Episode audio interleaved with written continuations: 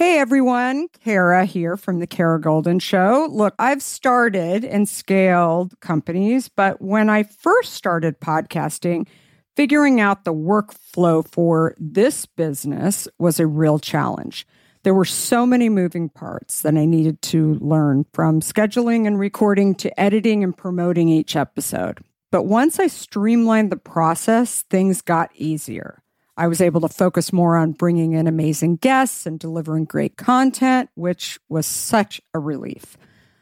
Thinking about this experience reminded me of the challenges many face managing their business every day.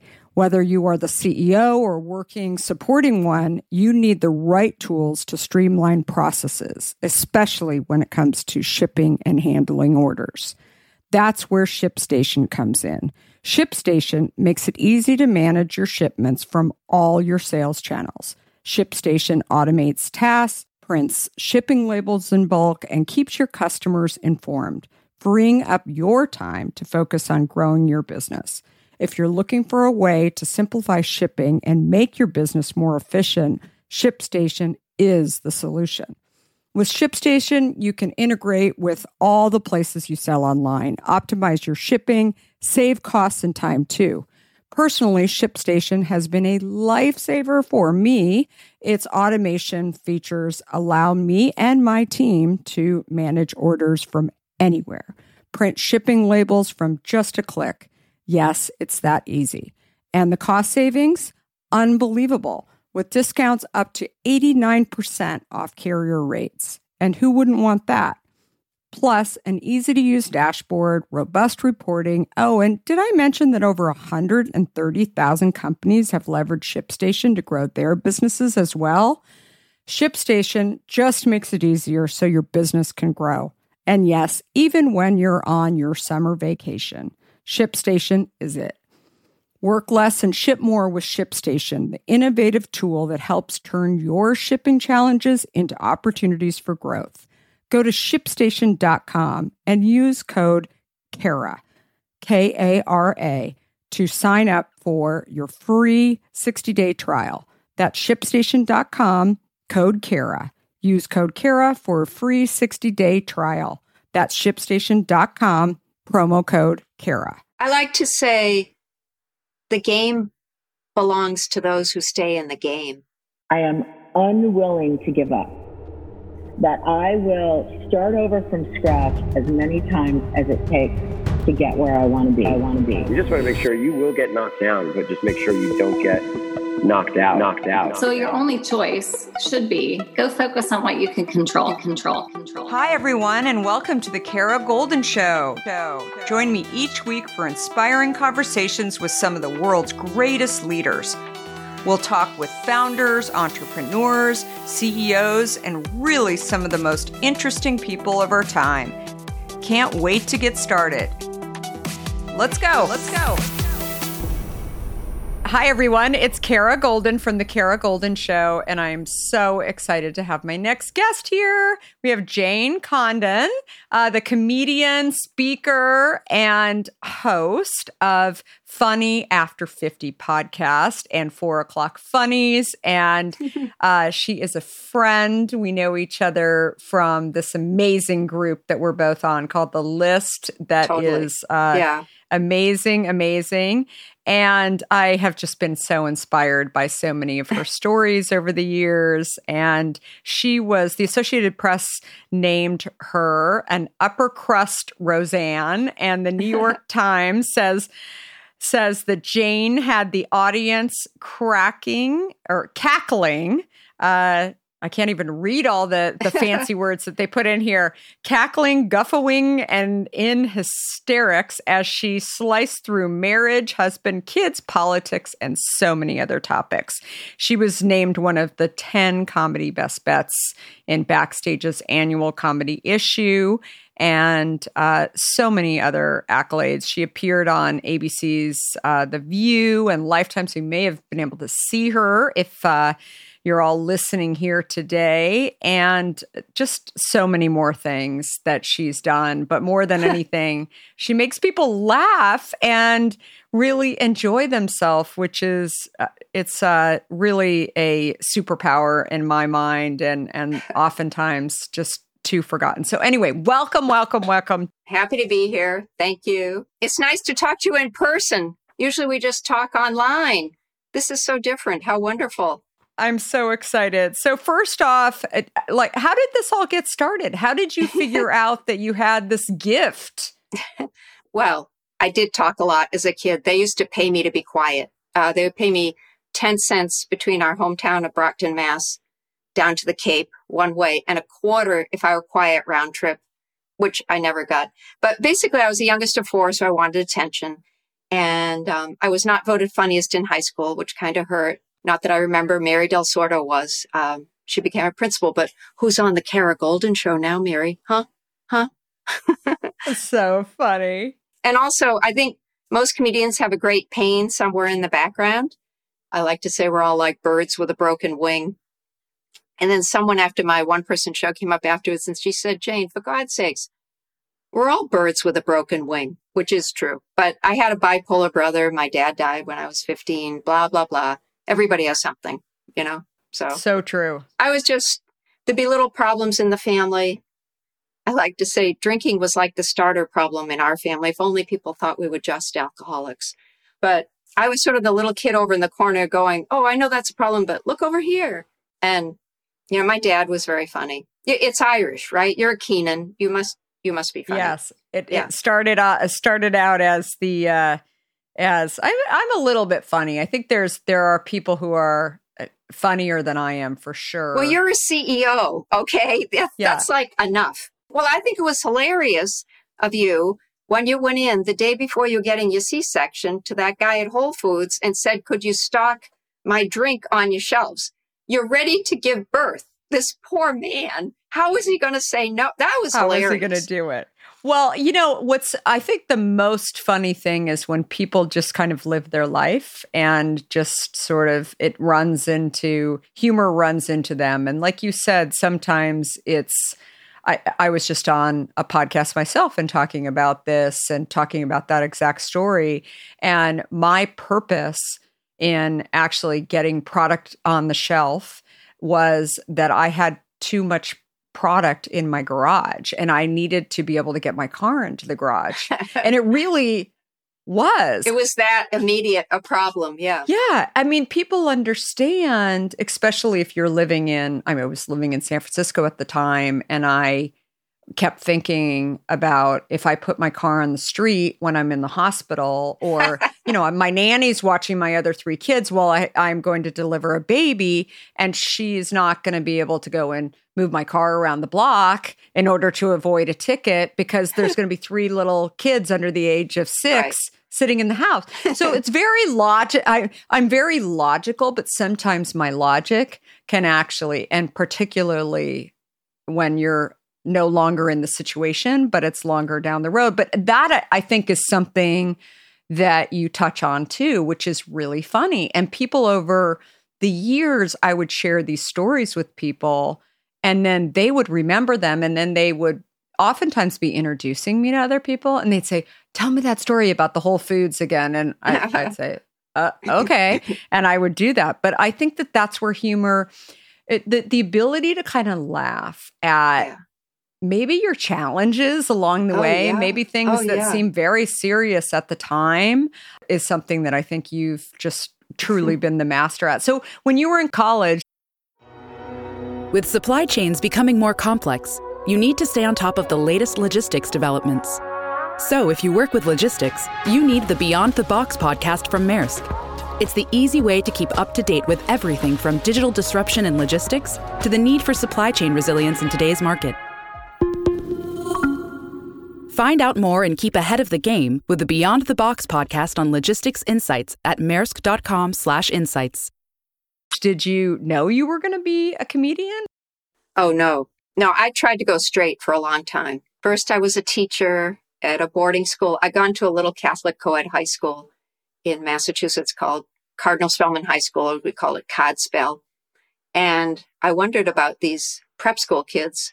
So I taught English there, which I wasn't qualified. I'd majored in political science, but they needed a cross country ski coach and a rock climbing coach. So I got the job. Then I went down to New York and I worked in journalism for many years. I worked for an in flight magazine and then I worked for Fortune magazine where we have an overlap because you, you worked for? Fortune. Is that Yeah. crazy? I was pre Marshall, I was post Marshall Loeb though. Well, I didn't actually get the job I thought you got the job in circulation No. or something. Well, I did, but I didn't get a job at Fortune. I aspired, Oh. you know, to be at Fortune, but I Jane got that job. I no, didn't it's get that it's job. really okay. I should not have been there. I was like a square peg in a round hole. You don't put a funny person in a business magazine.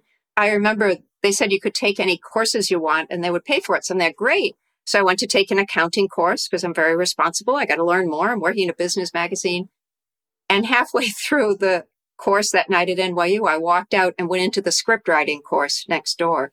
And I thought, yeah, this is this is where I should be. But I did bring one little bit of joy to Fortune magazine. I started the Fortune softball team. It was in Central Park League. We had a great t-shirt that said Fortune, the Journal of Crass Materialism. And we lost every game except one, uh, which another team forfeited because they didn't show up. I was the pitcher because I was athletic as a kid. And we lost, but we had the best time. And I got everybody out of the office and it made us a little bit of a community. But from there, I moved on to Life magazine. And from there, I, we lived five years in Japan. And people were a little serious there.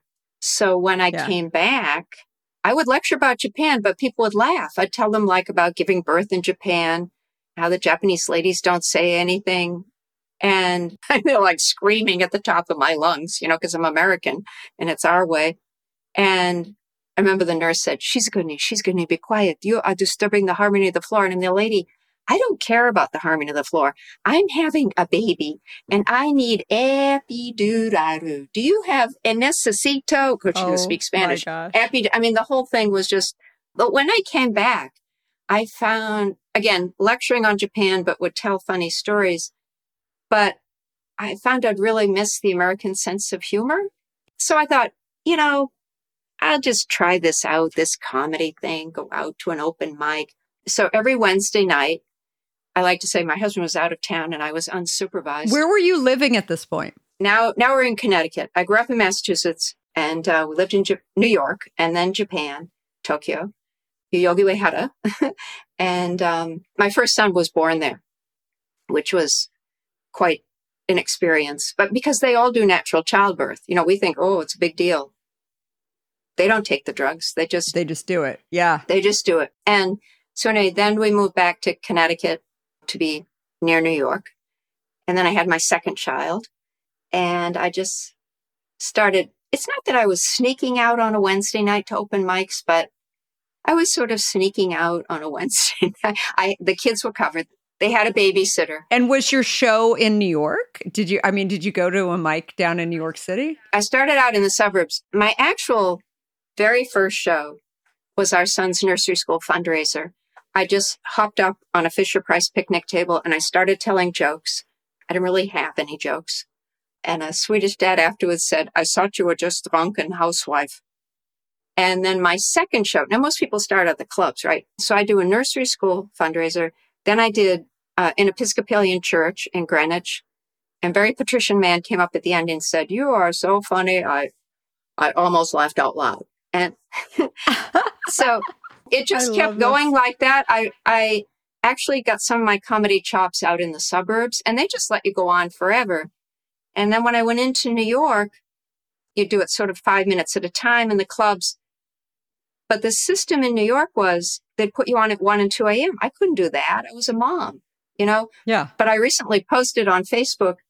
I found my kids are the expiration police. They found a box of oatmeal that I left this note to them on, uh, Quaker instant oatmeal, saying, "Uh, Dear guys, I left out the bowl. Add some hot water to the oatmeal. See you later. Because I couldn't get up early the next day. And they kept the, That the is- boxes still. They, my kids are like the expiration police. But anyway, that one was really old. I ate it during the pandemic though, because I was hungry. Who cares? What happened on that first day when you actually got up and you did your Do you remember the Yes. beyond Oh. the first Oh, New yeah. York No. one? It was a oh, the first New York one. Okay, that was at the comic strip, which is uh, about eighty first and second, and it's it is amazing when people laugh. It's sort of a drug. That was my first New York one. My first Connecticut one was at Treehouse, and the guy who was the king of Connecticut comedy said, um, uh, "Come here." He said, uh, uh, "You're a very funny lady, but uh, get out of this business while you still can because it's very addictive." And he's right. It totally is. Like it's it's like oxygen to us.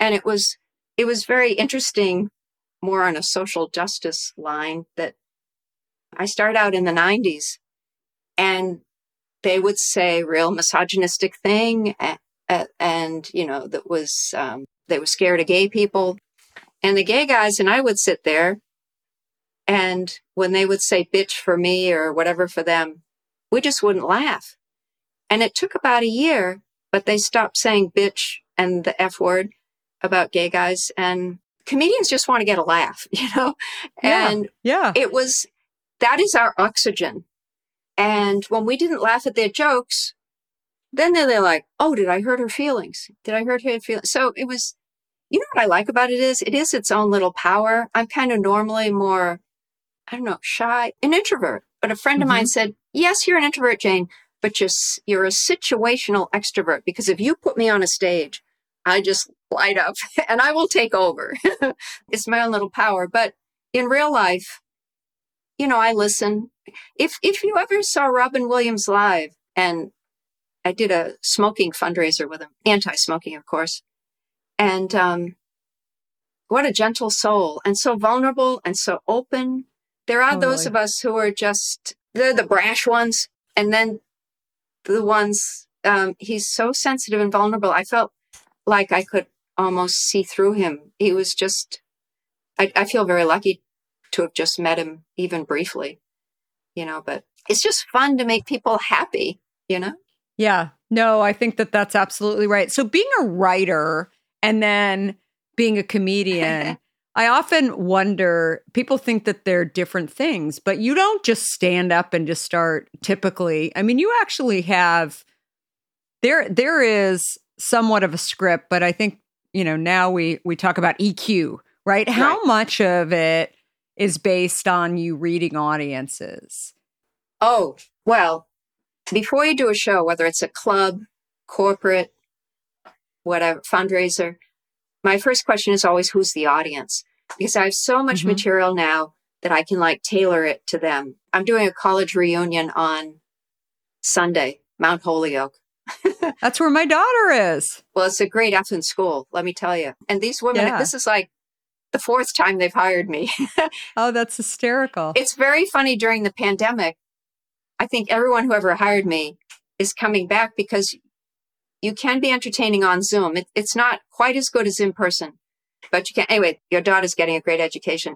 So I'd start by saying something like, you go local up front.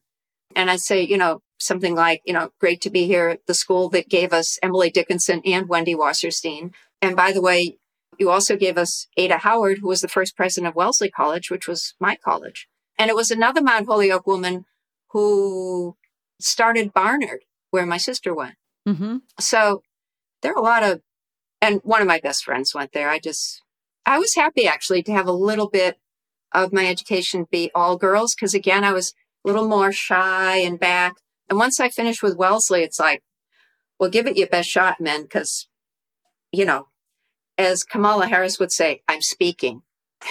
you know, I'm just not afraid of men. It's a very odd thing that it does to you. It's a secret sauce. I don't know why, but it works. Yeah, she absolutely loves it. So, I have to tell you my hint story. yeah, Okay. tell me. So I was on a podcast called Monday Scoop, and in her green room, she had peach raspberry, which I still love and adore. However, it was kind of supplanted by blackberry, and now really pear is my favorite. If if I'm honest, these are all empty. I kept a, a loaded one here, but when I told you I was trying to get off of Diet Coke, and you sent me a case forever after, I have a little Facebook live show called Four O'clock Funnies every Thursday.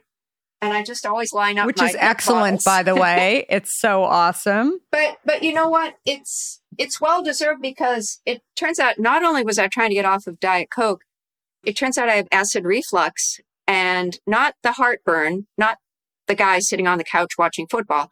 I have throat burn, probably from years of doing comedy. And it just is easier. They said no carbonated beverages anymore. Yeah. So hint was the perfect answer. So thank you. I've heard that from a ton of people. So, um, okay. Yeah. So going back to your Okay. career. So, Okay, thank you. so, uh, you know, you've done a lot of different things. Obviously, you really enjoy comedy. So, what moments are you probably most proud of in your career? Oh, well, you were talking about a script and ad libbing on stage. Yeah. And mostly, I think comedians work very, very hard to make it look very, very easy. And I did come in as a writer, but people who come in as actors are, are better faster. So I had to kind of back up and take some acting lessons as well and get my performing skills up to the level of my writing skills. So all that said, one of the high points, I'm going to name two uh, of my career, was I was asked to be the commencement speaker at Wellesley. I don't know. I guess Nora Ephron wasn't available or something. I and, love this. you know, Hillary Clinton was, you should already done it a couple of times. And they're like, really? Uh, but the kids had said they wanted a writer and a comedian. The seniors choose. And I'm they're like, I felt sorry for them and did get somebody more famous, but I think I actually gave quite a good speech. And my favorite moment of it was actually an ad lib. When you've been doing this for more than 20 years, you trust yourself on stage. And I had the script because they had to pre approve the script in Mhm. case I use swear words, which I don't, mother effer, you know. But why? Why would I use that? Look at this face. It doesn't go. Um, my persona is uptight Connecticut mom. So I'm not going to swear. That's it. All right. So I've got my script, but then the urge to say something just came over me and I just pushed aside the script. Now I got 550 graduates, their parents, grandparents, all the people paid for it, the teachers, the alums, the trustees. And yet I couldn't stay on script. And I said, you know, as I look out at this sea of eager, educated faces, I'm thinking I have a son in the audience and he is available if anybody's interested. And I'm there, could you stand up, Todd? And he went to NYU grad acting. And God love him, he stood up and he went, call me to the girls. I got so many phone calls from the mothers. It was just, it was hilarious. So that was one of my favorite moments. And what I love is that it was an ad lib.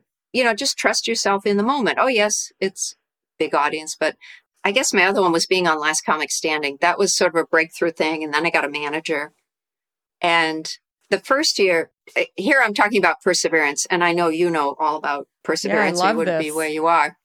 Yeah. And first year, the audition was at Madison Square Garden in New York, three minute audition. At two minutes in, they said, next. I got in there at 8.30 in the morning. 3.30 is the audition. Okay, fine. Next year, it's at the comic strip. It was 22 degrees. I had on my little ski one piece outfit because it was so cold outside. I get inside. One of the, there were the two talent bookers from the Tonight Show. One of them liked me, one of them didn't. End of story. The third year, it was held at Caroline's, another great comedy club in New York. And I left my house at 4:30 in the morning. I was on the street waiting at 5:30 in the morning. At 5:30 in the afternoon, they cut off the auditions. I did not even get seen. And this is why you do festivals, this is why you do clubs. You just want to be seen. Oh, you want to be heard too. The next year, they just used old contestants. And then the fifth year, and this is why friends are everything, I think, in any industry. A friend of mine called and she said, Jane, you know the open auditions for Last Comic Standing tomorrow at Gotham Comedy Club? People are already lining up on Tuesday. It was Tuesday. It was March. It was raw. It was cold. It was awful. I threw my sleeping bag in back of the car. I said, you know, to the babysitter, I'll be back. Ken was out of town. I was unsupervised. It was a blessing. I drove in at 7:30. I was in line on Tuesday night, and at 10:30, people knew I knew I worked at Gotham, and I knew Chris Mazzilli. A bunch of us went up to him and said, "Hey, Chris, could you give us numbers where we are in line?" I was 56th in line, and I was there the day before. And I go back to my car. Uh, I have to admit, it was a Lexus. It's like camping Greenwich style. But, uh, you know, I put down the back. I did not put on my ski hat because I didn't want to have hat hair for the audition. Right. At five o'clock in the morning, went back online, and there are lessons to be learned from homeless people. If you stand on cardboard, your feet don't get as cold. The doors opened at nine. By 11 o'clock, they'd said, I did my audition, and they said, uh, please come back tonight.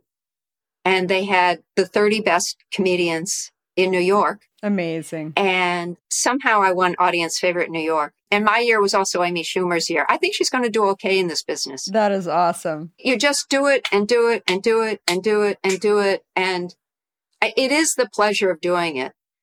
But the reason I keep doing festivals is, and I do more fundraisers and benefits because the young people in the clubs they don't want their mother up there. Although my son says, actually, mom, we do like hearing you because we have mothers.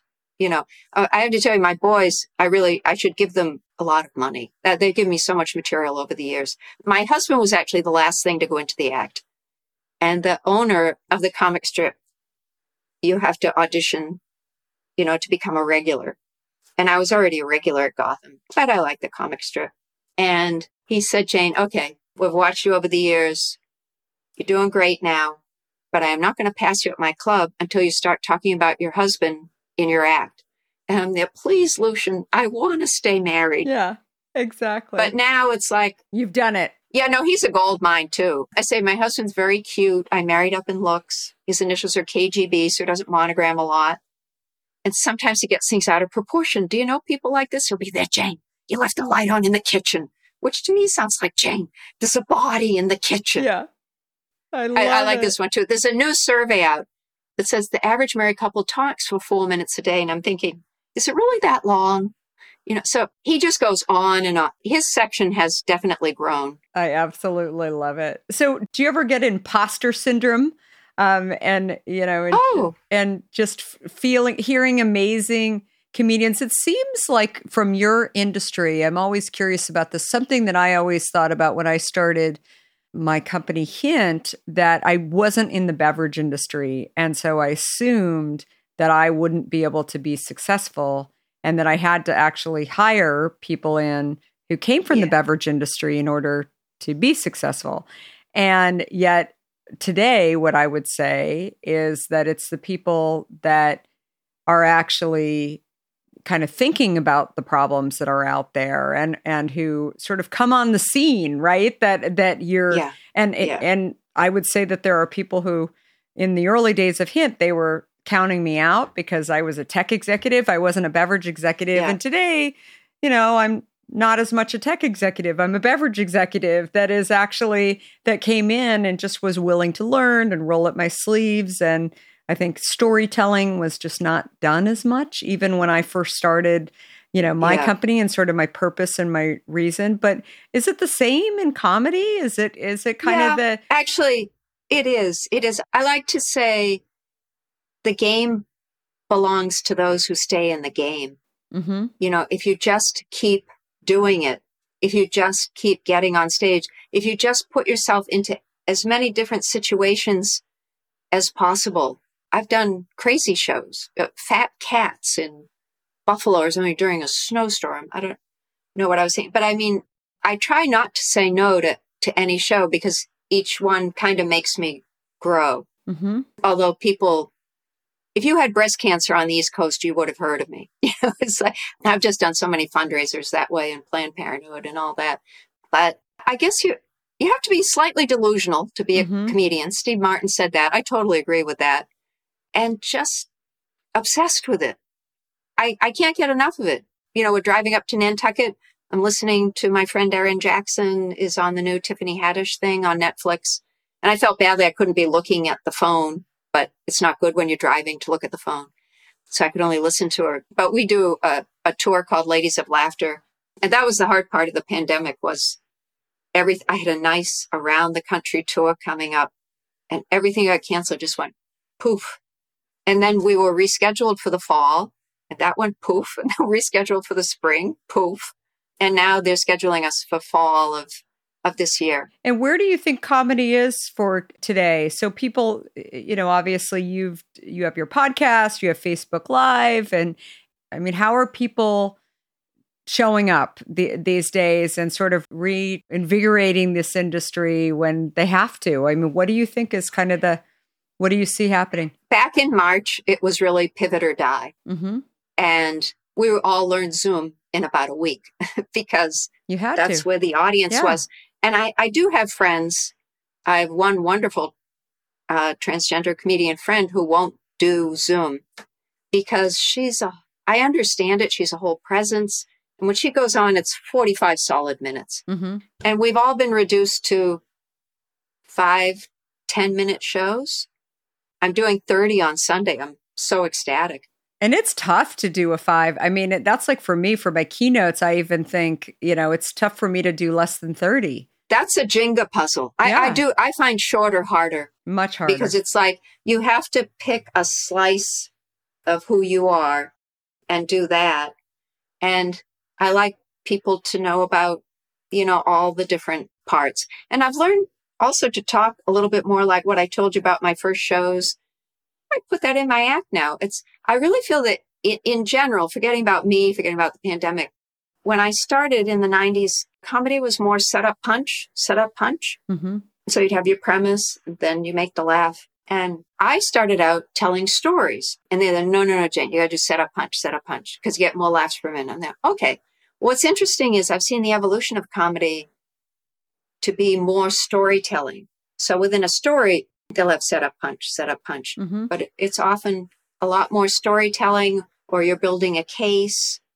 But I like being in so many different situations. I've entertained at Memorial Sloan Kettering. And this is like just the patients. The first time I did it, I had a hard time because both my parents had died of lung cancer and I'm scared of hospitals. To us, a hospital is like a roach motel. You go in, but you don't go out. You know, you Mhm. check in, but you don't check out. So I was scared, but it, it really felt like, uh, it made me feel good to put a smile on their face, would tell them there's a two IV minimum and, uh, what else? And then I was telling them, you know, who else had had cancers? I'm there. Okay. So I'm going to name a celebrity. You tell me what kind of cancer they have. And Summers. And they're yelling breast cancer, you know, Rudy and you're getting Giuliani, people to laugh at this. Oh my god! Yeah. Well, but then one volunteer came up and said, Oh, you shouldn't do those cancer jokes. And I'm there. I think they know why they're here. You know, so it's, I've met the most wonderful people in the world. It, it just, we come in all sizes and shapes and colors and ages. hmm There's really, if you could make people laugh, there's not, I am older and being female is actually, I think, great in comedy because everybody remembers you Interesting. from the, the time I did in the clubs in New York, they're like, oh, you're the Greenwich mom. But I, and like all the guys, it's kind of like, uh, you're the guy who told the joke about his wife. I mean, you can't, but we stand out, the women. And it was, um, I guess another nice honor I got was I won Ladies of Laughter years ago. I won the She Devil comedy contest a year and a bit ago. That was actually interesting to me because I took a chance on that one. I just wanted to make the finals. I like meeting new people and that challenge of the five minutes. Well, when you're in the finals, you got 10 minutes. But I did the story about asking my husband to marry me. I did some, you know, rat tat tat up front, story asking my husband to marry me and rat a tat tat at the end. And, and then I won. And I'm thinking, well, part of it is you, you get to the stage where you don't care. You know, you do your best who was the guy on Saturday Night Live? Phil. He got shot by his wife. and he was wonderful. Phil, Phil. Hartman. Oh yeah. Phil Hartman. yeah, yeah, I did not know that. Phil Hartman got shot by his wife. Yeah. You got to be careful who you marry. Wow. Yeah. Yeah. I think that was quite shocking. But he was designing album covers in LA. And his friend Jon Lovitz had already gone to Saturday Night Live and other Groundlings had gone on and they hadn't picked him. And he said, you know, I just got to the I don't give a shit stage. hmm And I just started saying what I wanted to talk about. I quote Cardi B about this. She said, started speaking my mind and tripled my views. I hate most of the rappers, but I like the female rappers. They, they say the truth. Yeah, they do. I think it's so true. It's really, I mean, they're really inspirational. But I, I love Megan Thee Stallion. She's their body, yaddy, yaddy, yaddy, yaddy, yaddy. I mean, she just made me laugh. You and Lizzo, so hair toss, check my nails. Baby, how you feeling? Feeling good as hell. She's a big girl. I shouldn't worry about my weight. She's not worried about her weight. Yeah. You know, she's she's fabulous. She is amazing. We should all take a lesson from that. Yeah. So I'm a big fan of the female rappers. I love that. And what is the biggest lesson you think you've learned from just performing? I guess don't give up. You know, Mhm. Winston Churchill, never, ever, ever, ever, ever, ever, ever, ever, ever quit. You just keep going. My sister's very sick, and so it's useful to me right now. I love that. I hope your sister is uh, doing better. She will. Yeah. And I think that it is really important just to make people laugh. And you are, eh, that's your superpower.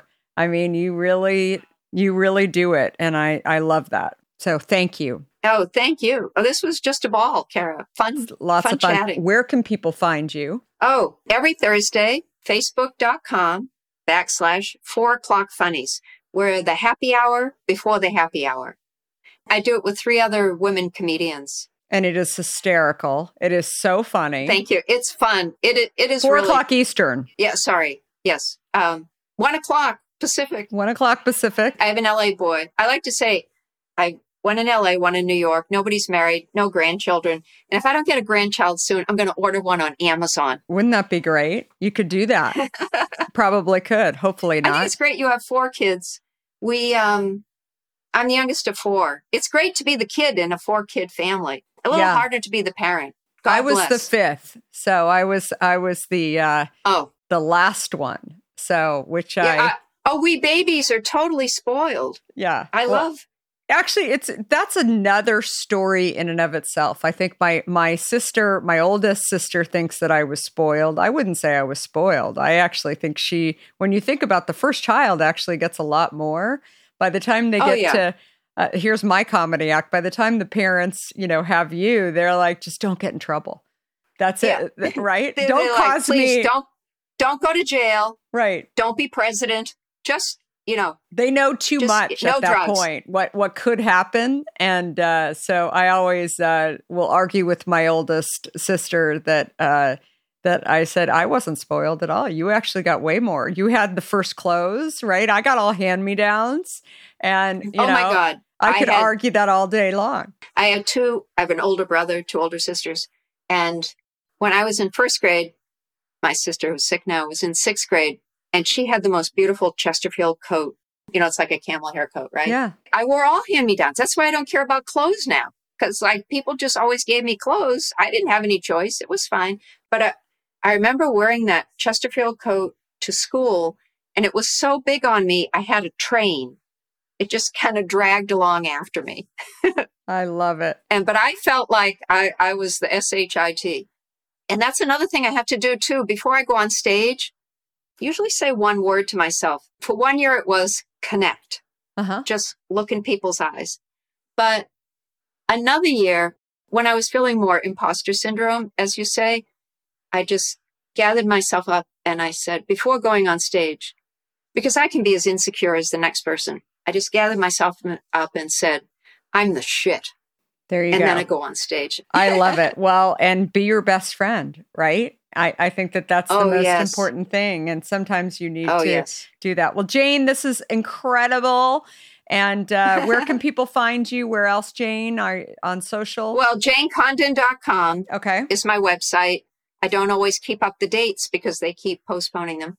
I'm at Jay Condon four at Instagram and I've started making reels and it's it's really fun. 15 seconds. Like I said one about it's it was deer hunting season here on Nantucket and I just said I said okay, so I got my vest, but I just want you to know if you confuse me for a deer, you have problems. Yes. Okay. It's just, but they're just little quick things. Comedians, we always go back to the trunk of the tree. You'll see that Jerry Seinfeld, he's made a gazillion dollars. What does he love to do still?